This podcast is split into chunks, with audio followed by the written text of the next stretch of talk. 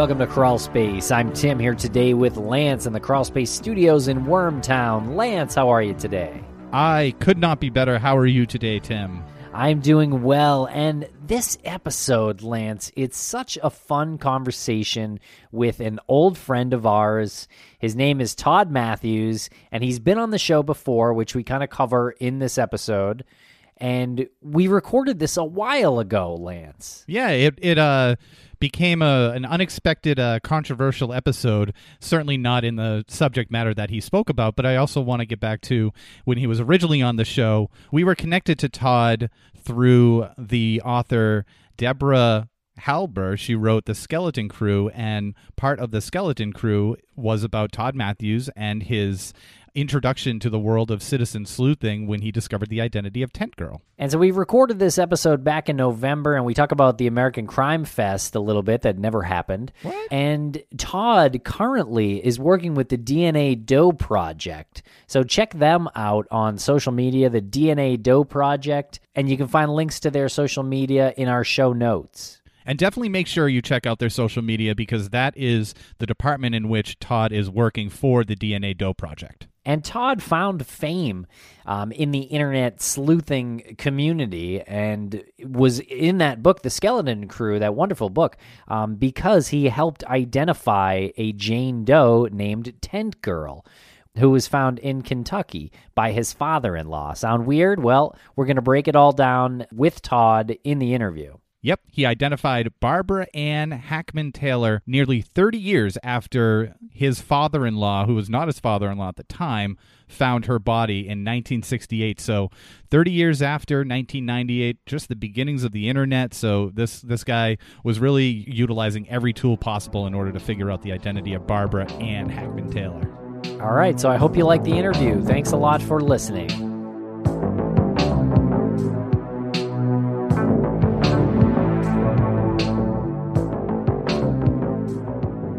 Welcome back to Crawl Space. Todd Matthews, how are you today, Todd? I'm good. I'm good. Brett, we're enjoying a nice warm day and waiting for a blizzard tonight.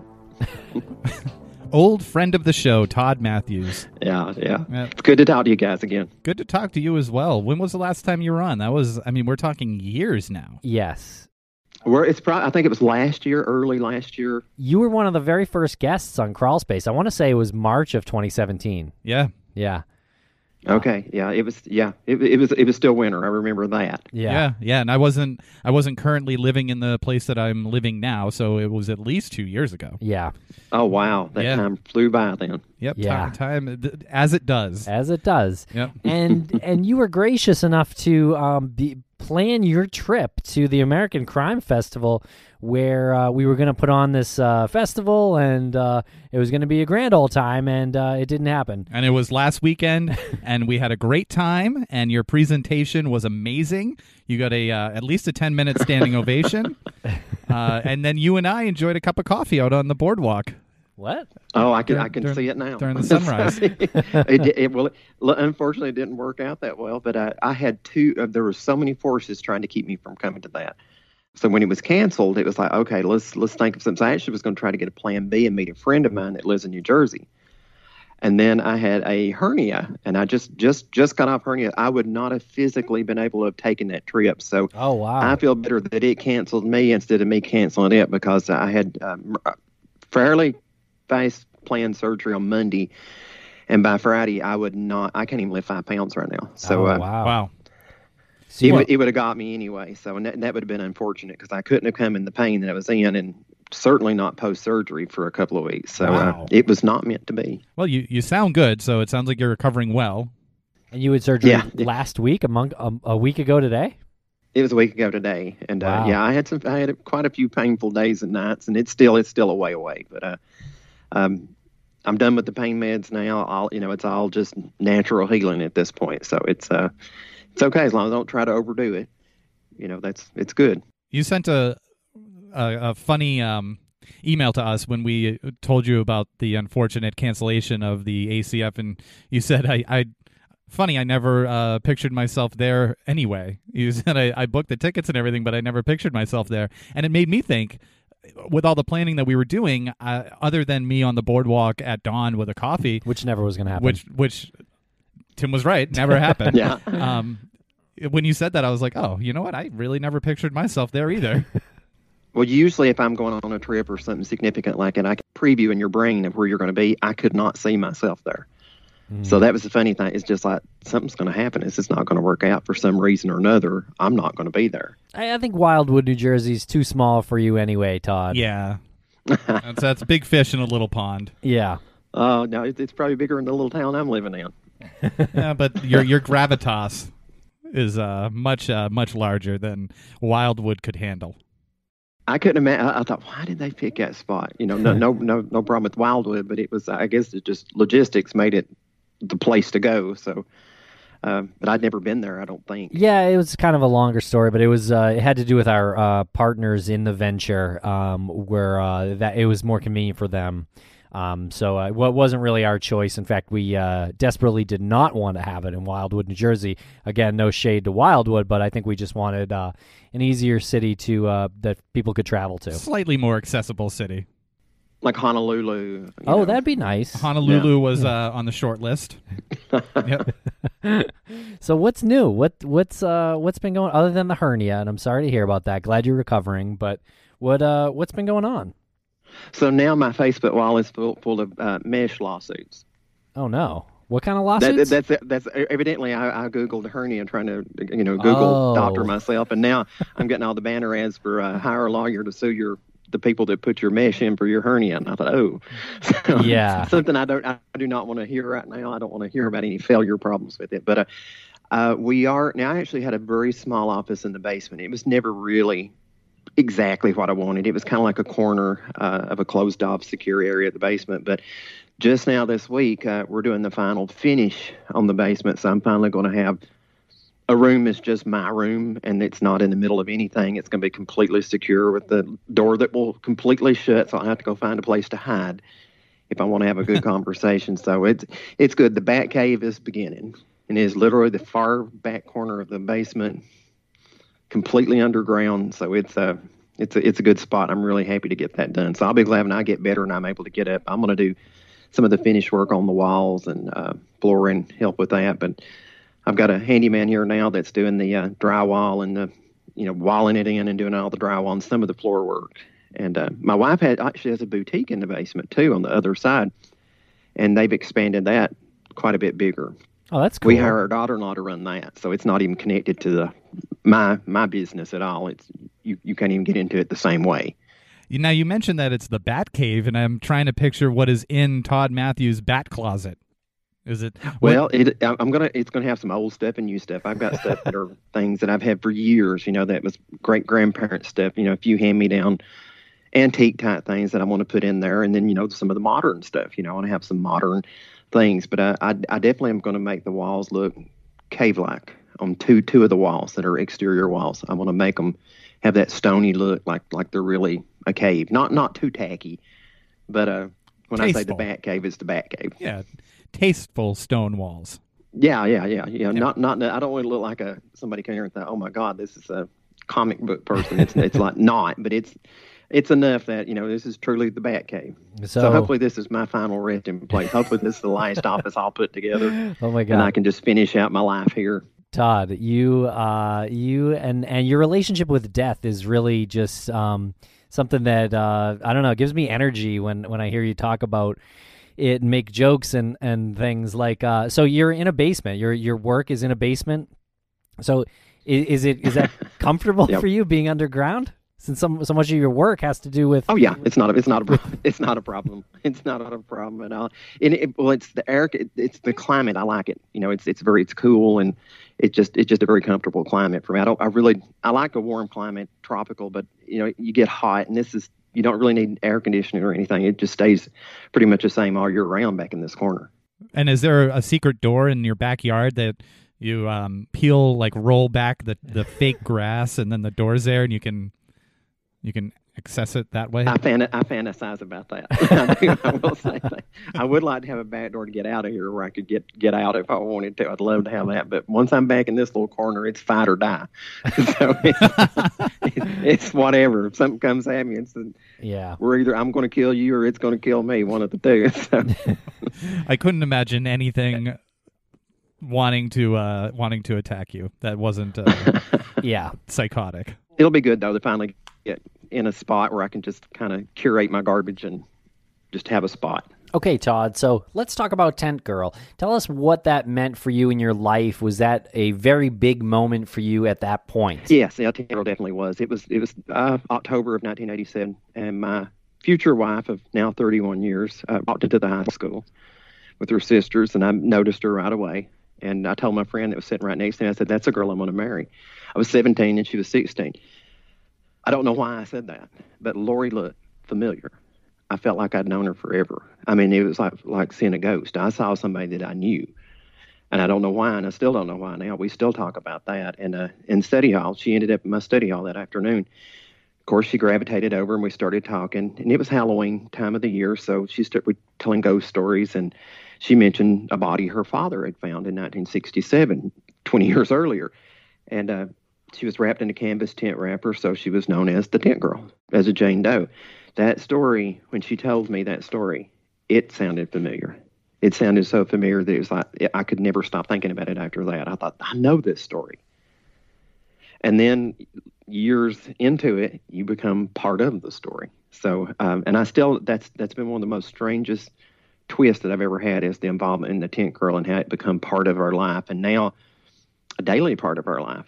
Because nothing that we see or do, our lives, our jobs, nothing is not something that that spark didn't light. Yeah. I can't tie anything back in my existence to it, something that had nothing to do with temper. Amazing.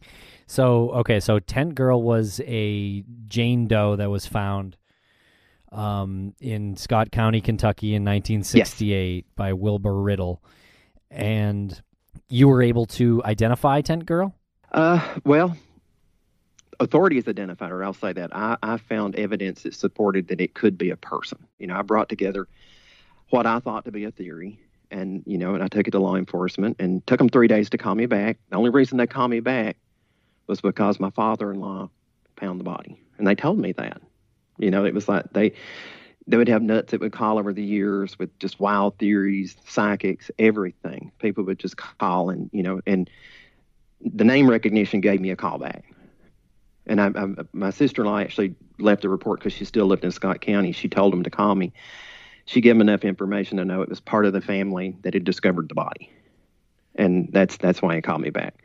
And now we're good friends. You know, the former sheriff of Scott County. We all, you know, of course, we're all friends now. We've done a TV show about two years ago, year before last, I think, uh, who killed Jane Doe, and we, we recounted the story of the tent girl. And it's the first time that me, law enforcement, and the former sheriff, I mean, the former sheriff and the family kind of all sat down together, got to flesh out their story a little more for a change. You know, Tent Girl, for the most part, was Todd and Tent Girl up for, you know, years, 20 years now.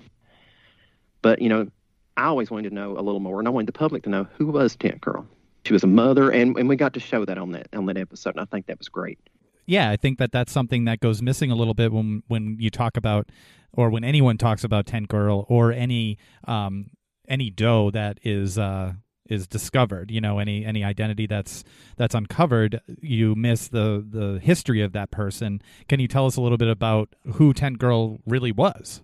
Well, she was Barbara Hackman Taylor. You know, she married a man. He had a false name, uh, and and yeah, I don't want to spoil it for everybody. They need to watch the Who Killed Jane Doe episode of the Tent Girl, but uh she married a man that wasn't who he thought she thought he was, and um, one thing led to another. He traveled with the carnival, and then unfortunately, we think that he killed her. And it never really can show on that episode specifically what happened, but we have recollections of the children that were present, the conversations they heard, the noises they heard, and it just you can kind of put it together. And I never had a doubt when I saw the name, you know. And I found her on a website kind of like uh, Craigslist. It was called Crane and Hibbs and I was looking. I got back up one night in January of 87, 97, I'm sorry, uh, 98. And I was looking for missing persons, and, and the internet was not like it is today. It, it was in no way like it is today. I mean, kids today would not understand the internet back then. It was very, a lot less pictures, very young, very primitive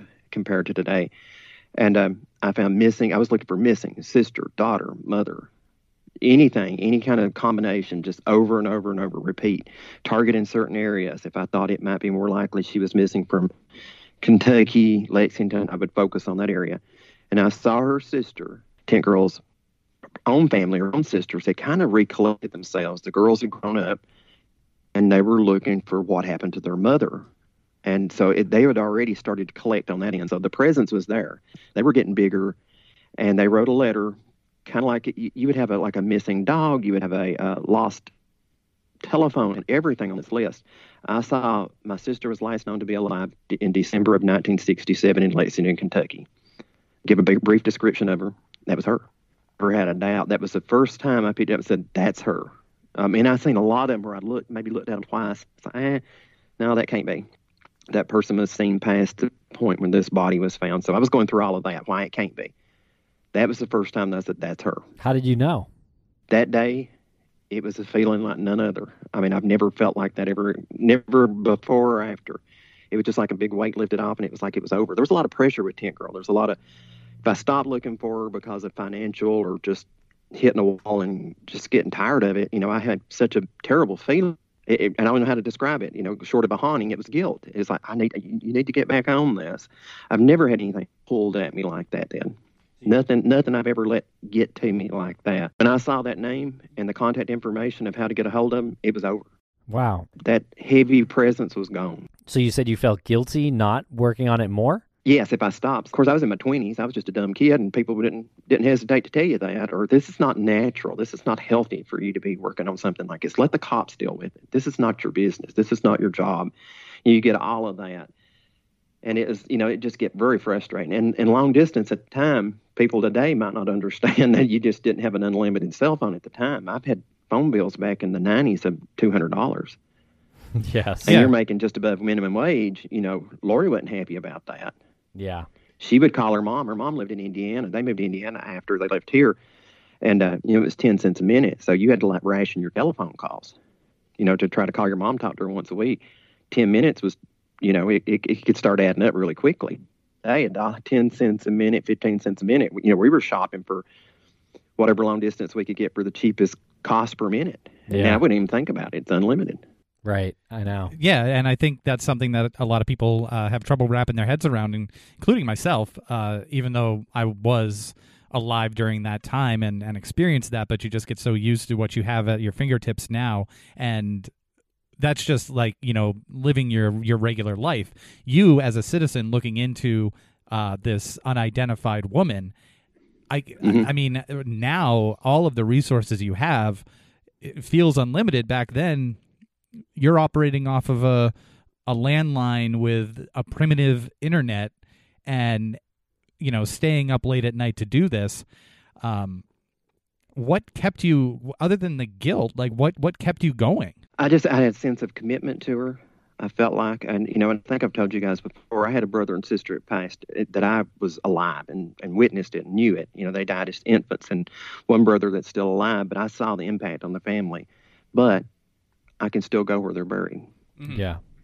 So I mean, at least I have that. And I thought, here I'm going to her grave in somebody else's place that can't be here. And then, you know, as as the years passed, you know, when you're 20, you think you're going to live forever, and then you get close and you get, well, there might not be enough time for people to actually visit her grave and know what happened to her. So I can't just be a foster family member that'll visit the grave and pay respects. It's like she needs to be where she's supposed to be. You know, and that was the whole thing. And, and I grew up a lot with that. You know, the obstacles that were in the way might not even exist today as obstacles, like the long distance and uh, not having Google Maps to get there and take you right exactly yeah. to where, where a place is uh, you know, all of that stuff's been taken away for us. You know, there's a whole new set of obstacles now, you know, for things like that. But uh, but with her, it was just a matter of time. Time was ticking, and I just wanted her to be where she was supposed to be. She could at least be as well off as my brother and sister. And you yourself went through uh, a pretty significant health scare as a young child, right? Yes, I had a uh, I had open heart surgery at eight. Now I remember growing up I'd always known I had a heart condition, so that was you know, and, and usually we would go to Vanderbilt, and I paid attention more than most children did, and I could hear, you know, I heard the conversation. It didn't sound good. You know, I never expected to be an adult person. I could get that from the conversation. My mom and dad would try to be a little more discreet with it, but the doctors would use terms that they didn't think I understood, but I did. I did know that. Yeah. I remember going in for my into the operating room I wasn't asleep. They thought I was. I wasn't asleep. They had to fight me pretty hard, but uh, that one of the people rolling me said something about said this kid won't ever make it out of his teens. Ah, And you, And you hear that, you know, that that that beats into your brain. It's like I never expected to be alive today. I really didn't. I never had the um, idea of being a grandfather or anything like that. None. this was a result of Agent Orange. That's what we think. Uh, you know, Daddy had multiple uh, illnesses from it. You know, there was some tumors. He, he's still alive today, and he's fought through all of it. But uh, he was directly impacted with Agent Orange, and we never had any type of uh, illnesses in our family that like this up until that point. And that was in that was in Vietnam. He he fought in Vietnam. Yes, hmm yes. And Veterans Day of all days today, and he's still. I mean, I, I'm almost 50, and I've been fortunate to have both my mom and my dad with me all these years. And. I've always been there for me to help me with anything I ever needed. did that experience and and seeing your siblings and uh then with tent girl like uh g- give you this perspective on death like uh, you I, i've never seen anyone kind of joke about death Uh, you almost like needle death like as if like death is like a friend of yours and you guys joke around He stops by, I say, "Move, not today." So- well, you do, you do get a, a, not, I won't say a fondness, but you do get, uh, it's an acceptance. I know it, I know it's going to be. I'm not happy about it, but it's like it's going to be.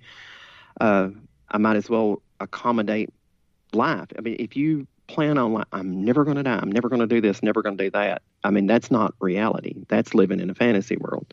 You are going to. There's nothing you can do about it. You know, uh, prepare for it in more ways than religious ways. You know, like I want to find out like what what do I want to happen to this house after I die. You know, I built this house like nothing else I've ever done. We built it in a way that we could live out our lives here. We plan to live and die here. And uh, you know, I want it to be here for my kids. You know, I want them to be able to afford it. I want it to be paid off and be ready for them. So I think of things like that. I want to make sure this is completely paid for, so that they can have a place to go to for the rest of their lives if, if they want to keep it. I'd like for it to be something that would stay in the family and not just something that's sold off later. Grand Canyon University's RN to BSN online degree program makes earning your bachelor's in nursing possible. Balance online coursework with local in person clinicals to position yourself for potential leadership opportunities in the time you have from wherever you are, leaving room for what matters. Achieve your goals with your personalized plan and team behind you. Find your purpose at Grand Canyon University. Visit gcu.edu. now uh with, with tent girl and you work on on that case do you think any part of that was you trying to impress lori No, because it didn't. it didn't didn't? impress her. That's the whole thing. It did when it was over.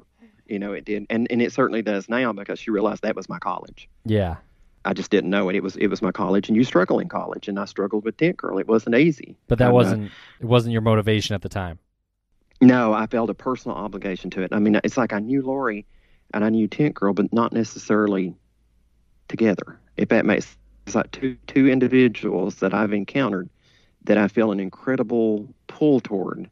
And it wouldn't, you know, I don't want to say it, nothing like you hear of love at first sight. It was it was more than that. I mean, it was like I knew her.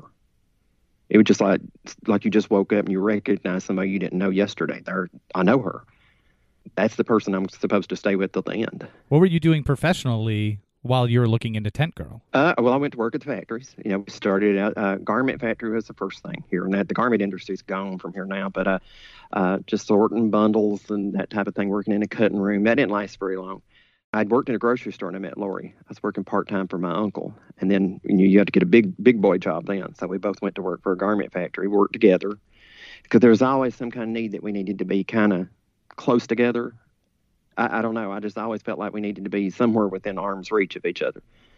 And so we tried that, and I ended up going to Hutchinson. It's an automotive factory, and I spent 20 years there before all of this blew up. You know, um, things had to evolve from Tent Girl. You know, once identification was made, there were several years later that a little growing up had to happen. You know, and and it had to set in. You know, and people got to hearing about Tent Girl, and it kept reverberating. The same problem would come up with unidentified, and they'd say, "But wait." The internet did this for this one. How can we do that? So it kept bringing people back to me and I would engage with them. Even single uh, single opportunities with medical examiners. It's like I want to put this on Doe Network, and we would we would help them. We would do it. We would put their case up, and uh, at least get the word out. You know, we didn't even have a handle on how many John or Jane Does were out there. It was like they were just randomly, and you know, nobody had really tried to coalesce something together to have an idea of who these are. And once you start putting them together, the Samuel Little things start to pop out. You know, the the trends like, wow, seven of these were redheaded and were strangled. Mm-hmm. You know, that's when we were able to start putting together trends and things like that to figure out like, wow. And you would, I remember telling law enforcement, like we would say something very similar, just a far enough distance apart that word of mouth wouldn't have uh, shed a little light on it and just say, hey, you know, there's another body just like that one in this area. There was one with Tent Girl too, one in Pennsylvania. A girl had been put in a bag, and we think that it was unrelated. Um, but I don't know that. I don't know for a fact. Candace Clothier, I don't. I don't really know that it was unrelated. Does the thought of like a serial killer in any one of these cases cross your mind? It must, right? Oh yeah, definitely. And you see things, and you know, and sometimes it may or may not be uh, something of any significance. Sometimes it's just coincidence, but then other times it can be more. Mm-hmm. And uh, I'm curious about not to uh, uh, regress in the conversation, but the relationship between you and your father-in-law was that strained at all due to uh, your investigation into Tent Girl because that was his case, that was his story. Yeah, it kind of was. I think uh, I don't think it, it, when I was working on it, I don't he didn't understand what I was doing in the first place. He knew I'd ask a lot of questions, and he was happy enough to be the person to answer your question. But uh, but when I identified her, he said, you know, it's like, well, I found her. It's like, well, yeah. But you see in a lot of these cases today, uh, it's what he didn't understand. Like a lot of these John and Jane Doe's found by passerby you know, so he didn't get that. You know, it was like the fact that I identified her as his son-in-law reinforced him his own role. So it's like he was fighting against me. It's like this reinforced you because now it's part of your family that helped resolve us as a team. We were on both ends of this. It made him more significant, but he never didn't really see that. He saw that I was getting uh, opportunities and accolades for things that he didn't, and he couldn't have done. I mean, he couldn't have done anything with the internet. There was nothing he could have done, and and you don't get a set on the payroll because you found Tent Girl. You yeah. don't. I mean, that yeah. uh, he did. I don't think he understood what I had to do. You know, like right now, what I do on a daily basis doesn't directly have anything to do with the Tent Girl, other than proximity of putting me here. Yeah, it has nothing to do with it. But it's the things I learned from helping resolve that case. So, what did you? Is there any any like strategy that you uh, applied during your tent girl uh, search um, that is still relevant today in this uh, age where the internet has moved forward so far? Well, I think it was one of the first times somebody took a Jane Doe and put her on the internet as a uh, wanted poster type thing. It was one. It might have been the first time, but that was a you know that idea seemed strange at first, and then Clark County, Nevada, did more than that. They actually put morgue photos and I was a little appalled at that. You know, I learned, I met Matt Murphy. He was a coroner there, and I thought uh, maybe the facial approximations are better for John and Jane Doe's instead of the horrible death scenes that you don't want families to remember. But as a coroner, he reminded me of something. It's the same as when you have to pull that sheet back for somebody to make an identification in the morgue. We're just doing it electronically. So he was right. You know, it was like sometimes you can't sugarcoat them. Now, I worked a lot with forensic artists. We created a forensic artist project called Project EDAN, and it still goes today. You know, it's volunteer professional artists, and a lot of times we would take uh, some of the real morgue photos and maybe take away some of the trauma you know, maybe not do a full reconstruction, but maybe just take away some of the trauma because you know good and well if you have a deceased loved one, you might not recognize them if you mm-hmm. saw them. You know, I, my uncle passed away, he had a heart attack, and they took off his glasses and they he they took his teeth out. I wouldn't have known him. Mm-hmm. Yeah, I would not have known him. So I didn't want people to overlook them too fast because a lot of times with forensic art, they're taking away that trauma, but it, it is a completely new picture, and it it can be. Uh, from basically from a skull or, or part of a skull. So you're you know it's it's an approximation but if we took the real ones it's like okay so this one has a little bit of blood in the nose. Can i take away the blood? Yeah. To at least spare that. So. you know that's the thing. At least spare that memory. And uh and it's it's worked you know i've worked a lot with the arizona uh, bruce anderson in pima county. I can't tell you how many photographs he sent that we've uh, just took away a, a, a wound or a bruise or just took the swelling down just a little bit. And all of this is outside of NamUs. This is what I was doing before NamUs. Now, oh. now, the, Now, the NamUs strategy, you know, I'm working in marketing and, and looking for ways to promote NamUs more so than in the field today. But, you know, that, that doesn't, you know, you'll get a case, you'll have people, your family that'll call and they're trying to search a database and you help them, you see things and, you know, it's hard to get away from that. It's like when a cop retires and goes and does something in his uh, retirement that's kind of like a consultation type business. It's hard to get away from that when that's in your nature. And how do you handle all the fame and fortune and you know, frankly, the the, the women? Like, how do you handle all of that? Oh, you just you just got to run faster. do you have any plans to to write a book about your experience, or maybe you know, can we see this? Uh, you know, the the Todd Matthews story starring. Um, starring uh you know Willem Dafoe. Willem Dafoe as Todd Matthews. well, you know, every, lot, most people do write a book when they're done with their professional career. So I mean, I'm not going to you know say it just seems huge right now to think about that. But I think everybody should at least document some of the things uh, that occurred during that pathway, just just to let people know. And I get a lot of opportunities to work on scripted and non-scripted. Can't say who, but I do have somebody that's very interested in a scripted program with me right now. That would uh, it'll be about kind of the people that we were during the the upheaval of Tent Girl, that type of thing. And and I got called on a lot of different things. It wasn't always missing and unidentified during those years right around the Tent Girl and after. It was uh, unsolved homicides. It was there were so many offshoots that uh, people were trying to apply the same thing. Like, well, you could do this with information. Can you do that? And sometimes you could. Uh, put information out there and uh, get feedback from the public. I mean, I'd literally have people come into the house a news article about we're working on this this case. We're not sure if it was a homicide or not, and I'm just trying to help law enforcement gather more details. Have people come into the house and they would tell you, "Here's what I know about it. Here's what I know about that," and they didn't always want to talk to law enforcement, but they would talk to me. And I think one of the burning questions that people probably have at this point is when are we going to hear the Todd Matthews podcast on the Crawl Space Network? I would be too busy right now, but uh, I, I, did that. I did missing pieces for a while uh, back in 2007, 2006 and seven. I did 100 episodes, and ironically, some of the people that I interviewed for that turned out later to be people that were very relevant in this world, like Jan Smolenski and uh, Mike Murphy. He's a coroner. Jan Smolenski is the mother of a uh, Billy Smolenski, a missing adult from Connecticut. Uh, the Help Find the Missing Act at the national level that were broke off into state level now was originally based on her son. Wow. So it was, you know, that that original narrative is what we used. It didn't pass nationally, and I think it was easier to pass at a state level when you could customize it for the states. So it, it's just a little longer in process. But uh, some of those people were the people that I met along the way, and uh, you know, I think a podcast would be great, but it it'd be really deep in the weeds for me right now. How about re-releasing those episodes that you already did, so we can start there? Some now there there should be some still there that you can see on missingpieces.info. Uh, what we did, we transcribed them. Back in the day, the internet was harder to search. So even back in that time period, I had volunteers that would transcribe the episodes so that you could read them, and they were available in searches. So that's been a good thing. Some of the original audio I've lost. Some of them we'd literally tape it over the telephone and upload it and uh, we took some down at people's request. I've had a lot of television shows that are doing specials on some of these cases now, and they want to license the audio or the clip of, of, of the actual episode. And, uh, you know, that's always a yes. If somebody wants that, you know, take it if it, that's why it's there. Yeah. Please reference my show. You know, that's great, you know. So I'm not, I'm not going to get in a complicated contract with somebody to license a, a small clip of something that I that I put there for that purpose. Mm-hmm. You know, so if, if you can see it, you can use it. Right. That's what I usually tell people. So, uh, you know, I want to make sure it's something the family would appreciate happening.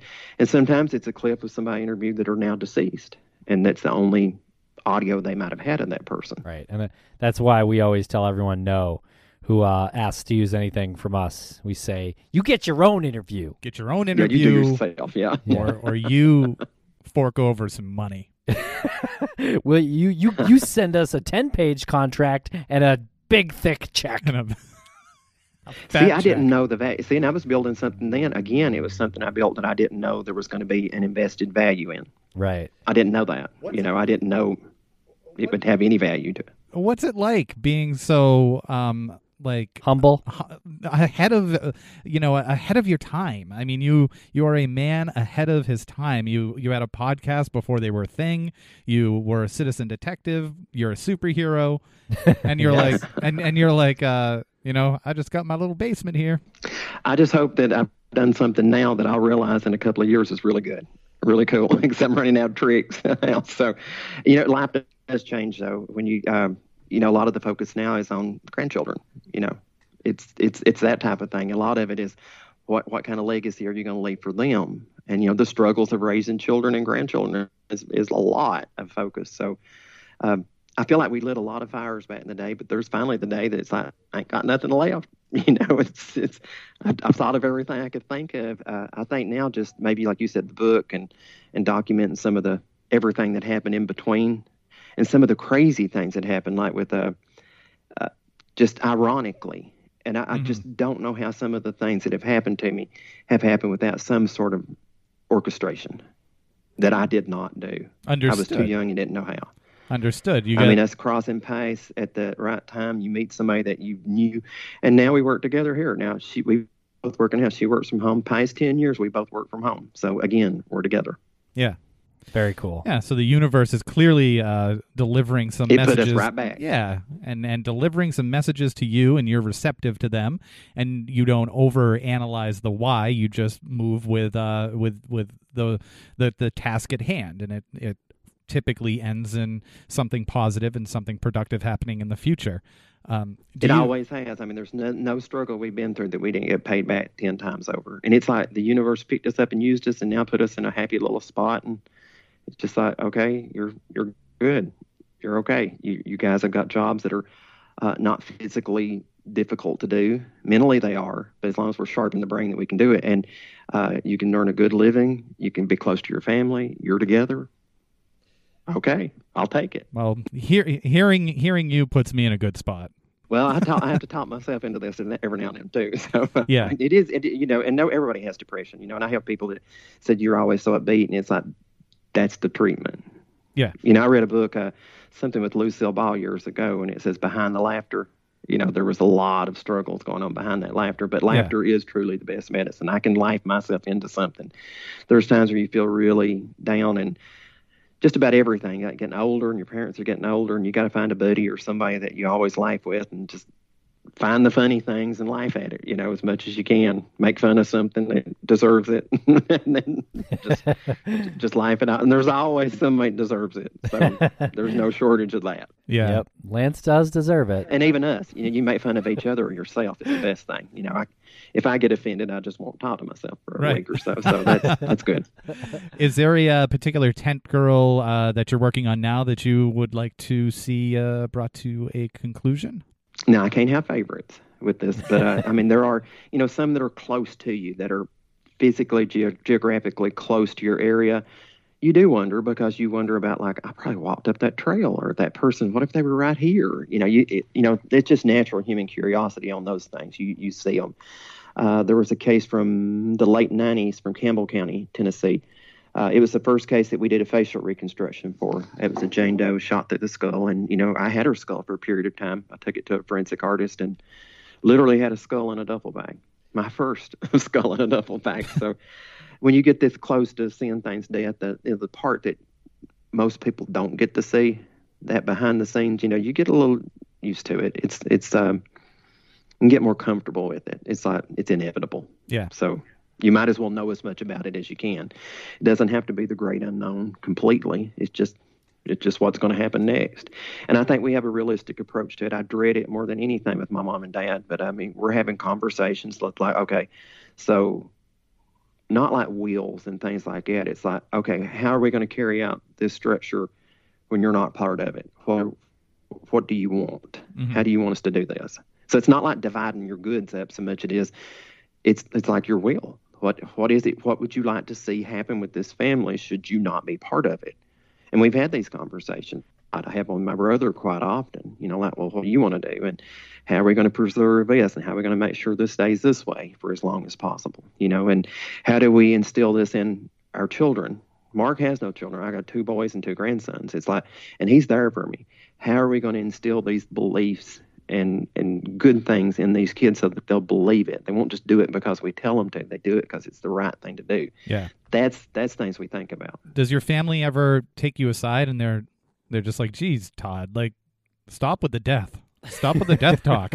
No, not usually. It just, it just, it's such a reality. So, and, and Yeah. we, don't approach it in a way where it's so dark. It's just like, okay, so we're going to think about this now. What, what are we going to do with this? Or, or like, it, like if my dad has a project, it's like you realize I'm not going to be able to maintain this you. Like he's got tractors. I don't drive tractors. I can't drive tractors. So it's like I'm not going to have all these tractors probably to, to rot down around me Yeah. what do you want me to do with them? You know, uh, I don't want to just sell them or something. But my oldest son seems to have a mechanical ability, so I think he will be our next person that will handle because we need these. I mean, we got about eight to ten acres here. We we kind of need them, but I'm just not. Uh, it's too late for me to learn how to do any of that, and I'm certainly not going to work on them. If we send you some crawl space decals, can you put them on the side of the tractors and they can be your crawl space tractors? I could and take a picture of it. That'd be awesome. I will send it to you. Done. Perfect. I'm living in my crawl space now. There you go. It's uh, everything comes together. The universe Yeah. is is literally it's conspiring in our favor. screaming and conspiring at us. Yes. Well, it's coming, and, and things like this come. Something just just taking times to reflect on things like this, talking to you guys. Something to pop up. Uh, Yeah. you- you'll see some something to pop up. I mean, usually I'll get some movement on a project, just because I, I think that I've focused on it and cleansed my mind a little bit. Took the normal daily things out, and just had a conversation. It was kind of fun, you know. You don't get to do this every day. This is a question that I've never asked anybody, but I'm for whatever reason very curious about uh, in regards to you. What's a Todd Matthews dinner look like? What's your favorite thing for dinner? Well, I'm trying to do low carb now. Okay. Now, what I would really like is mashed potatoes.